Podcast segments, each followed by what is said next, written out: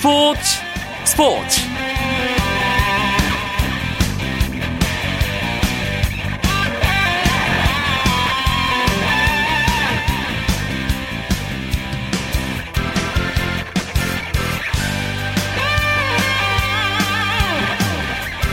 청취자 여러분 안녕하십니까 스포츠 스포츠 아나운서 한석준입니다. 지구촌 축제 2014 브라질 월드컵이 한국 시간으로 오늘 새벽 브라질 상파울루의 코린치안스 경기장에서 개막됐습니다. 한 달여간의 대장정이 시작되면서 당분간 세계 스포츠 팬들의 눈길은 브라질에 쏠릴 것으로 보이는데요. 오늘은 브라질 월드컵 개막 소식을 중심으로 한 재밌는 축구 이야기 아주 풍성하게 준비했습니다. 잠시만 기다려 주시고요. 먼저 오늘 들어온 단신부터 정리합니다.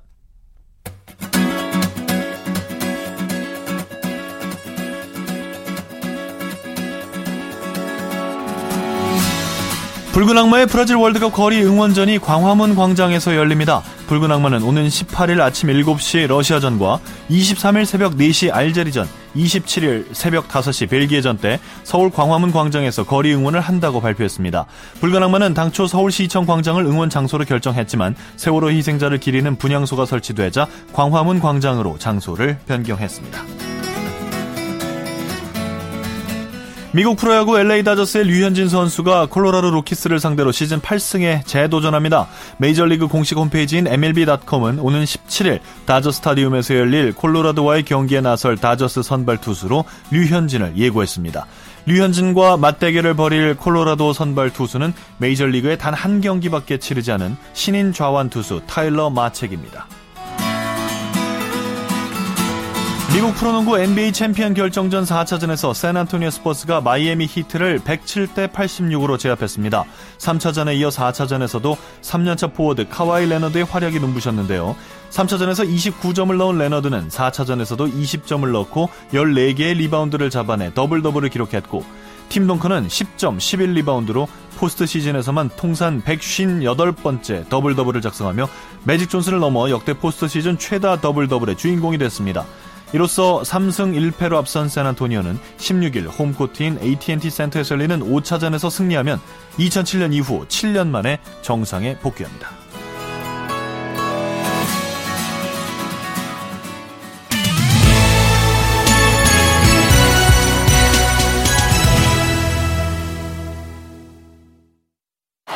이제 브라주카가 열리면서 위아원이 울려 퍼집니다.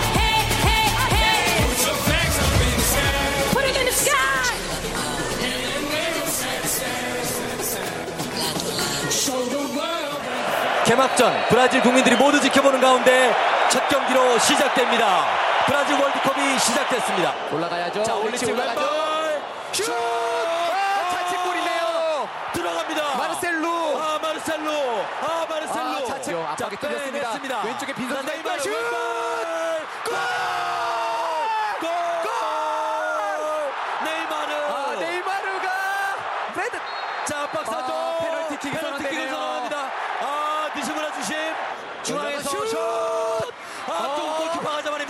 다. 다시. 다시 슛! 정규 시간 다 지났습니다. 바로 아, 아니에요. 오스카. 뭡니까? 오스카. 슛! 오스카.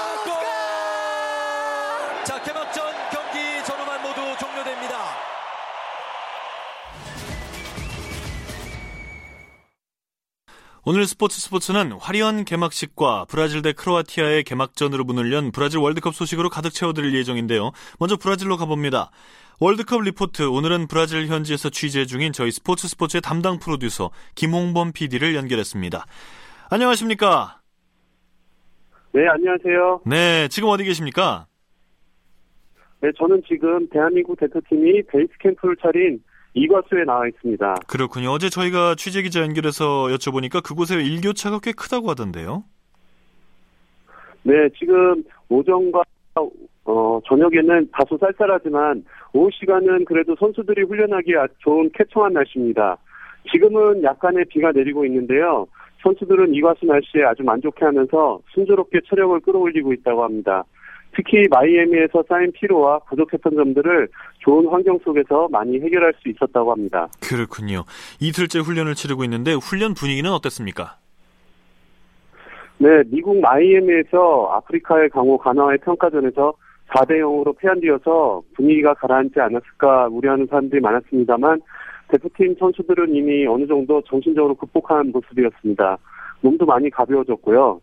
이제 가나전 악몽은 있고 러시아와의 운명의 1차전에만 집중하겠다는 결연한 의지를 보여주게 됐는데요.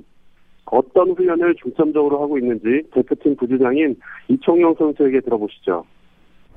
일단 러시아전을 대비해서요. 러시아전 전술에 맞춰서 어, 수비하는 방법, 또 공격하는 방법을 중점적으로 연습했습니다.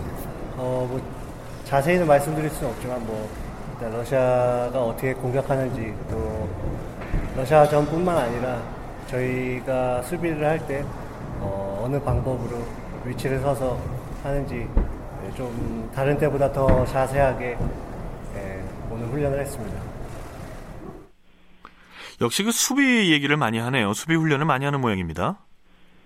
네. 최근에 실점이 많아서 수비수들이 좀 많이 긴장하고 있는 것 같은데요. 음. 훈련에 임하는 수비수들의 표정에서는 어떤 비장한 모습까지 느껴지기도 했습니다. 브라질 이과수의 페드로 바소 경기장에서 40여 분간 2개조로 나누어 영입습을 할 때는 실전을 방불케 하는 치열함을 보이기도 했습니다. 다른 때보다도 선수들 간의 커뮤니케이션도 활발하게 이루어졌고요. 하지만 축구는 역시 골을 넣어야 이기는 경기 아니겠습니까? 그렇죠. 네. 수비수들의 공격 가담은 어떻게 해야 할 것인지 대표팀 윙백인 김영건 선수로부터 들어봤습니다.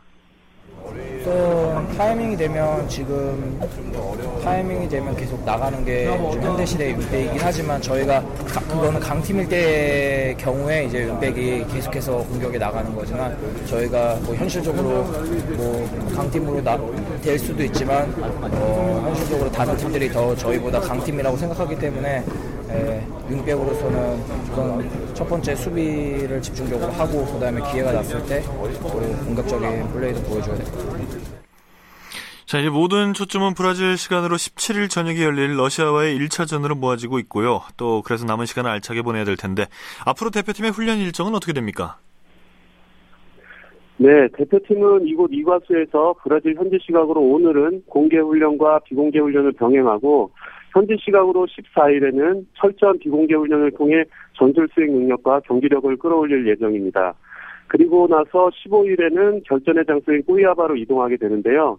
16일에는 꾸이아바에서 훈련 및 기자회견을 치른 뒤 17일 저녁, 그러니까 한국 시각으로 18일 아침 7시에 첫 경기에 나서게 됩니다. 알겠습니다. 월드컵 리포트 우리 대표팀 소식을 브라질 이과수에서 스포츠 스포츠의 김홍원 PD 연결해서 알아봤습니다. 고맙습니다. 네, 감사합니다. Put your flags up in the sky. In the sky.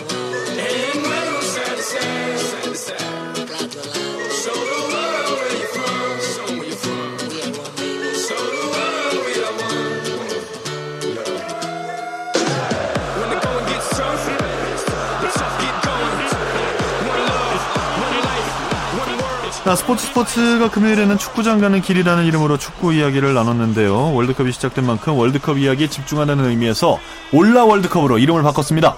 아, 이 요일에 관계없이 자주 마련해서 재밌는 월드컵 이야기 소개하겠습니다. 먼저 오늘 이야기 손님들 소개합니다. 스포츠 서울의 김현기 기자 나오셨습니다. 어서 오십시오. 아, 네, 안녕하세요. 네, 그리고 스포츠 조선의 이건 기자도 함께합니다. 어서 오십시오. 네, 안녕하세요. 자, 월드컵이 드디어 개막했습니다. 오늘 새벽을 포함해서 이제 두 분은 잠은 다 주무셨네요. 네, 어떠셨습니까? 어떻게 보셨어요? 네, 뭐 바쁘기도 했지만 네. 아, 설렜고 재밌었습니다. 오늘 음. 개막전이. 네. 축구를 좋아하는 예, 전에 학생 때 팬일 때나 이렇게 기자가 됐을 때도 설레는 거는 뭐 똑같은 것 같습니다. 음, 이건 기자께서는요. 어, 뭐, 같은, 뭐, 생각인데, 사실 이제 이제부터 저는 시작입니다. 막, 그러니까요. 낮과 밤이 바뀌는 생활이고, 사실 이제 저희 사무실이 목동에 있는데, 네. 아마 낮에 목동에 계시는 분들 중에, 눈이 이제 다크서클이 여기 아래까지 내려와서, 이렇게 멍하게 표정으로 돌아다니는 사람이 있으면, 한 30%는 저다라고 네. 보시면 될 겁니다. 그렇겠군요. 아 정말 두 기자라는 직업은 정말 그렇겠어요. 이 브라질 현장 그 개막전 경기장이어서 그랬는지 몰라도 열기 굉장하던데요. 뭐 열기가 없다 그러더니 다 다 아니었나 봐요. 네, 뭐 저도 뭐 깜짝 놀랐었는데 사실 네. 뭐 어느 사회든지 뭐 의견은 여러 가지 의견이 있을 수가 있는 거니까 뭐 그거야 뭐 다른 소- 다른 말 하는 사람들도 있고 네. 그래도 브라질은 축구의 나라 아니겠습니까? 역시 축구가 시작을 하니까 그 나라 자체가 축구로 대동단결하는 그런 모습을 볼 수가 있었네요. 그러게요. 아쉬웠던 건 카카 선수가 그라운드가 아니라 관중석에 있는 게 잡혔어요. 네, 카카가 한때는 이제 피파 올해 선수까지 탔는데 네. 아, 남아공 월드컵 이후에 좀 부진했습니다. 레알 그러게요. 마드리드 가서 부진했고 AC 밀란 가서 뭐 부상 부상당하고 이번에 이제 관중이 돼서 아들하고 함께 뭐 그라운드 내려와서 브라질 선수들도 격려하고 그런 거 봤는데 네. 경기를 아주 즐기면서 보고 뭐 개막전에 또 다른 승자가 아니었나 이렇게 생각되네요. 음, 경기는 어떻게 보셨습니까? 브라질 대 크로아티아. 네, 사실 두 팀이 개막전 치고는 너무 강팀끼리 붙었어요. 너무 강팀이었죠. 네, 16강이나 8강에서 붙어도 이상하지 않을 팀들이었고 그래서. 이제 기대가 됐는데 어, 브라질이 이제 어느 정도 밀고 들어가고 크로아티아도 개인기 좋은 미드필더들이 있어서 어, 받아서 이제 역습을 하고 이런 양상이 진- 전개되니까 이제 흥미진진했던 것 같고 네. 이제 하나 제가 이제 발견한 것은 브라질이 예전에는 약간 스피드가 없지만 화려한 개인기 위주로 상대를 뚫고 이기는 그런 축구였는데 요새는 이제 유럽을 많이 닮아갔습니다. 전방에서부터 압박을 많이 하고 음. 조직적인 패스가 늘어나고 그 대신 이제 개인기는 약간 사라지고 그런 유럽 축구를 많이 닮아가는 게 보였다. 그게 음. 이제 좀 느낀 점이었죠. 아, 크로아티아도 굉장하던데요. 패스가 대단하더라고요. 네, 뭐 일단 니코 코바치 감독이 이끄는 크로아티아 상당히 브라질에 맞는 그런 전술적인 준비를 했다라고 음. 볼 수가 있겠고 네. 특히나 이제 초반부 그러니까 수비 라인을 많이 내려서면서 브라질의 공격을 커트를 하고 바로 이렇게 역습으로 올라가는 부분. 뭐 첫 그 자책골 그런 상황도 사실 역습해서 나왔었는데 어 그런 모습을 보면서 역시 크로아티아도 이번 대회 8강권에 들 수 있는 팀이겠구나. 근데 뭐 대진운이 중요하긴 하겠지만 그런 생각이 음. 그럼요. 네. 들었었고 이번 경기는 상당히 재밌었던 게 어, 이게 20번째 월드컵인데 월드컵 개막전에서 그리고 첫 골이 그 대회 첫 골이 자책골로 나온 게 이번이 처음이었습니다. 아. 그리고 또 브라질이 한 200한 6골 정도 넣은 걸로 기억을 하고 있는데 그 중에서 브라질이 또 자책골 넣은 게 처음이었거든요. 음. 그렇게 상당히 재밌었던 그런 경기였죠. 아, 그 자책골 넣은 그 수비수의 황당했던 표정이 좀 기억이 네, 나요. 마르셀로 선수 참 그랬죠. 네. 오늘 새벽을 통해서 네이마르 선수의 어떤 그 이 시대의 영웅이 되는 건가요, 이제? 네, 스타는 위기 때 해결을 해줘야 스타거든요. 네. 오늘 네이마르가 그걸 보여줬는데 전반 29분에 이제 자책골로 0대 1로 브라질이 뒤진 상황에서 전반 29분에 이제 동점골을 넣었죠. 10m 정도 혼자 드리블하더니 아크 왼쪽에서 이 강슛도 아닙니다. 왼발 슛으로 각도를 꺾어서 넣었는데 이게 떼굴떼굴 굴러가더니 크로아티아 골대 맞고 이제 들어갔거든요. 아, 그래서 저는 그거 보면서 이거 뭐야 들어간 거야? 이랬다니까요. 네, 네. 안 들어가는 줄 알았어요. 이게 들어갔어요. 네네. 그러고 나서 이제 후반 26분 페널티킥 역전골 넣으면서 오늘 월드컵 데뷔전이었습니다. 네이마르 선수가 23살밖에 안 되기 때문에 그런데 두 골을 넣어서 아주 영웅이 됐습니다. 아, 그, 그 페널티킥 큰일 날 뻔했어요. 맞았지 않습니까? 아무튼 골키퍼 손에. 아 그렇죠. 네. 맞아서 저도 안 들어갔으면. 또 큰일 나는 거였는데. 들어가더라고요. 만약에 그러니까 그 말이죠. 페널티킥이 상대 골키퍼 손을 맞고 나갔으면 네. 네이마르의 월드컵은 거기서 끝났을 수도 있어요. 있죠. 멘탈적으로 그럼요. 상당히 어려움을 겪을 수가 있는데 그게 어. 들어갔기 때문에 네이마르가 좀 더 승승장구할 것 같습니다. 우리가 PK 얘기를 했지만 이 논란이 대단하잖아요. 네, 뭐 후반 26분 상황이었는데 일단 제가 그 경기를 보면서 네. 두 명의 미스터 N이 있다 기억이 나더라고요. 한 네. 명은 네이마르, 네이마르. 그리고 나머지 한 명은 니시무라 유이치 심판이었습니다. 주심. 네, 그 주심이 아이고. 이제 그 프레드 선수가 넘어지는 장면을 보고 네. 음. PK를 불었었는데 페널티킥을 불었었는데 사실 이제 뭐 여러 가지 상황과 여러 가지 각도를 봤었을 때는 그 이제 그 심판이 상당히 조금 오심을 한 게 아닌가. 음. 분명히 프레드 선수가 이렇게 좀 시뮬레이션 액션을 하면서 어 페널티킥을 유도해낸 그런 모습을 보였습니다. 근데 이제 다만 이제 제가 이제 심판진들과 여러 가지 이제 뭐 우리나라 심판분들과도 좀 취재를 해보고 여러 가지 인터뷰를 좀 해봤었는데 네. 그 부분에 있어가지고 조금 아쉬움은 있다. 왜냐면 니시무라 주심이 봤던 위치에서는 그렇게 볼 수밖에 없을 수도 있다. 라고 아. 약간 심판 편을 드시는 분도 있더라고요. 어쨌든 간에 전체적으로는 상당히 그 경기를, 그 승패를 이렇게 결정지은, 음. 어, 뭐 결정지고 오심이라고 할 수는. 있겠죠. 네. 분위기가 확 바뀌긴 했어요. 네. 아니 근데 그러면 그 니시무라 심판의 위치가 좀 잘못됐던 건가요? 보통 그런 상황에서 일반적으로 섰어야만 하는 위치가 아니었던 모양이죠? 아니요, 보통 위치는 그 정도 위치에서 서는 게 맞는데, 네. 프레드 선수가 너무 잘, 이제, 잘 속였다. 잘 속였고 그 다음에 그런 이제 모습 자체가 상당히 네. 자기가 이제 피해를 볼 수 있게 그런 게 좀 우연찮게 위치가 그런 식으로 된 부분도 좀 없지 않아 있는 거죠. 까딱했으면은 그 저 시뮬레이션 액션으로 경고를 받을 수도 있는 네, 상황이잖아요. 거꾸로 그렇게 될 수도 있는 상황이었죠. 네. 네. 참 아무튼 뭐, 이, 이- 뭐 오늘 하루 종일 외신들 많이 보셨겠습니다만 외신들도 논란이 뜨겁더라고요. 네, 특히 이제 서방 언론이 난리가 났는데 영국의 공영방송 BBC는 오늘 경기의 man of the match는 니시무라 주심입니다. 이렇게 얘기했고 어, 영국의 가디언도 확실한 오심이다. 네. 또 미국의 ESPN은 니시무라의 애매모호한 페널티킥 판정이 경기 흐름을 바꿨다 이렇게 비웃었는데 한편으로는 어 일본 심판이었기 때문에 동양인 심판이었기 때문에 너무 좀 서구에서 비꼬는 것 아닌가 뭐 그런 생각도 들기는 합니다. 네. 음. 그동안 월드컵에서 이런 오심 논란들이 좀 있긴 있었죠. 네, 이제 뭐 가장 최근 경기를 기억을 하자면 2010년도 그 월드컵 16강전이었습니다. 독일과 잉글랜드의 경기였는데 잉글랜드의 그 프랭크 램파드 선수가 정말 멋진 슈팅을 날렸거든요. 그게 크로스바를 맞고 이제 골대에 들어갔다가 나왔는데 그때 심판이 주심이 그걸 골이 아니라고, 아니라고. 선언을 해버린 거예요. 그랬죠. 이제 그 음. 결과적으로 이제 잉글랜드가 떨어지고 독일이 올라가는 그런 상황이 됐고 그것 때문에 이번 월드컵부터는 뭐 골라인 뭐 이 저기 판정 네. 테크놀로지라고 해서 음. 그런 시스템도 도입이 됐고요. 뭐 그거 외에도 뭐 브라질 코트디부아르 지난번에 뭐 지조 조별리그 경기에서도 어 그 주심이 루이스 파비아노가 골을 넣었을 때 이제 뭐 팔 건드린 핸드볼 상황이 있었는데 아, 그것도 네네네. 불지 않았다. 네. 그런 모습도 보이면서 상당히 그 오심이라는 게 월드컵의 역사를 좌지우지하는 음. 그런 모습이 좀 많이 보였던 게 사실이죠. 뭐 예선전에서 생겨서 다행이라고 해야 되는 건지 참 정말 이런 오심 없었으면 좋겠는데 아무튼 그 크로아티아한테는 참 아쉽게 됐습니다. 네, 이 크로아티아 감독이 오늘 아주 서운한 이 감정을 표시했는데 특히나 아, 그 프레드 선수의 장면이 시뮬레이션 액션이란 얘기도 얘기를 주장을 했어요. 그러면서 축구가 이 서커스로 변했다. 이렇게 격분을 했습니다. 아주 네. 안타까운 크로아티아의 밤이었던 것 같습니다. 그러게요. 자, 이제 다가올 새벽에는 A조의 나머지 두 팀의 대결, 그리고 B조의 조별리그 1차전이 시작되죠. 어떤 나라들이 경기를 합니까? 네, 어, 내일 새벽 1시에는 A조 멕시코와 카메룬이 붙고, 어, 새벽 4시에는 B조의 스페인과 네덜란드 빅매치입니다. 음. 스페인과 네덜란드가 붙고, 7시에는 역시 B조의 호주와 칠레 대결이 예정돼 있습니다.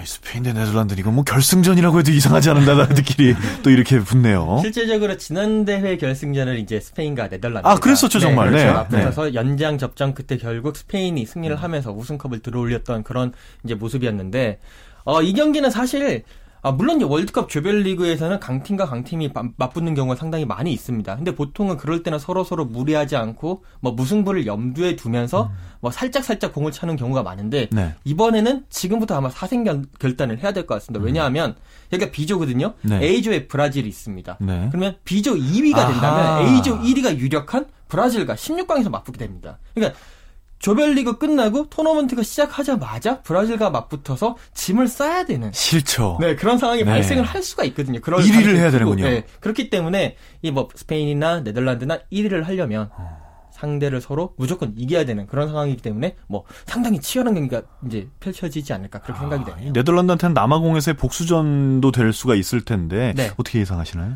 어, 저는 사실 이게 이제 뭐 많은 그런 뭐 전문가들은 네. 스페인의 승리를 예상을 하지만 저는 네덜란드가 약간 조금 더 유리하지 않을까. 왜냐하면 한 1대0 정도 생각을 하는데 음. 네. 네덜란드는 사실 지금 잃을 게 없습니다. 뭐 음. 선수들도 많이 빠져나간 상황이고 또 세대 교체도 많이 했던 상황이기 때문에 잃을 게 없는 자, 자유로운 자가 경기에 뛰게 되면 조금 더 멋진 모습을 보일 수가 있거든요. 그렇기 때문에 그리고 또 스페인은 어떻게 보면 지난 컨페더레이션스컵부터 시작해서 약간 하락세를 타고 있는 그런 모습을 보이고 있습니다. 음. 그렇기 때문에 네덜란드의 승리를 조심스럽게 예측을 해봅니다. 하지만 그몇해 전에 정말 강했던 스페인의 느낌은 좀 없긴 한데 글쎄요 이 경기 아주 많은 축구 팬들 축구를 사랑하시는 많은 팬들께서 아주 관심을 가질 만한 그런 경기가 아닐까 싶습니다. 나머지 두 경기는 어떻게 예상하시나요? 네, 멕시코 대 카메룬 경기는 어, 두 팀다 아, 서로를 이겨야 크로아티아와 이제 A조 2위 싸움을 할 수 있거든요.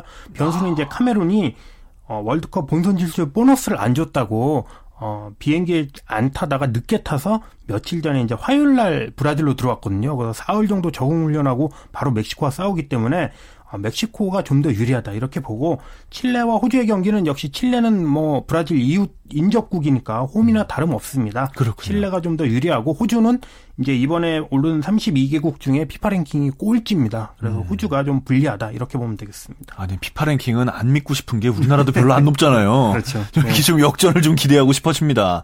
자 이번 주말 월드컵과 함께 보내셔도 참 좋을 것 같다는 생각이 드는데 우리 H조는 다음 주 아닙니까? 이 훈련 소식은 앞서서 전해드렸고요.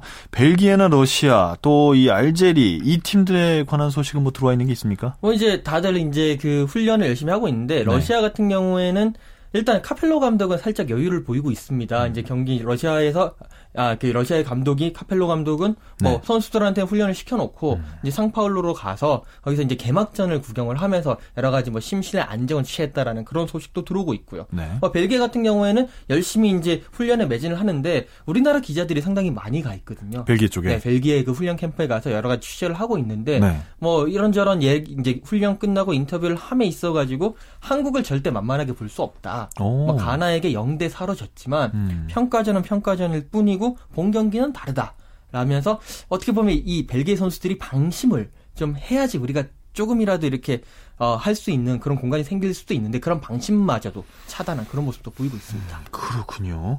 러시아 쪽에서 뭐 들려오는 얘기는 없습니까? 네, 러시아의 지금 가장 골치는 부상 선수 부상 선수들이 속출하고 있다는 겁니다. 일단 주장이었 주장이었고 핵심 미드필더였던 로만 어, 시로코프 선수가 시로코프. 낙마를 했죠. 그렇죠. 그리고 뭐 레프트백 콤바로프, 그다음에 수비형 미드필더 글루샤코프, 그다음에 공격형 미드필더 자고에프 선수도 줄줄이 부상이어서 제 생각에는 러시아도 뭐 100% 전력으로 한국전에 뛰지는 못할 것 같습니다.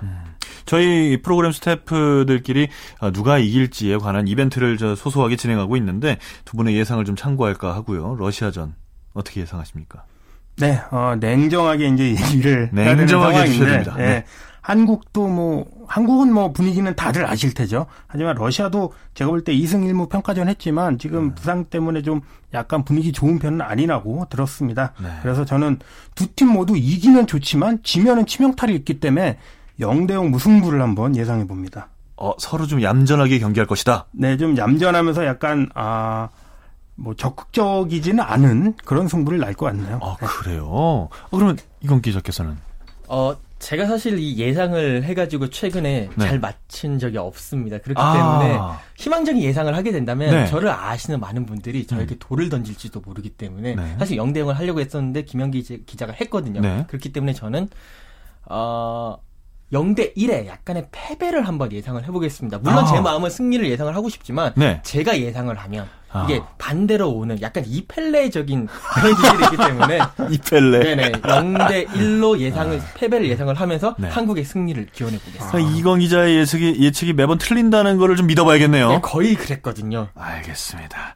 자, 이 러시아전 정말 많은 축구 팬 여러분께서 기다리고 또 기대하실 겁니다. 여러분 끝까지 응원하면서 지켜봐 주시기를 부탁드리겠습니다. 자, 올라 월드컵 오늘 순서는 여기서 마치겠습니다. 스포츠 서울의 김현기 기자, 또 스포츠 조선의 이건 기자 두 분 고맙습니다. 고맙습니다. 감사합니다.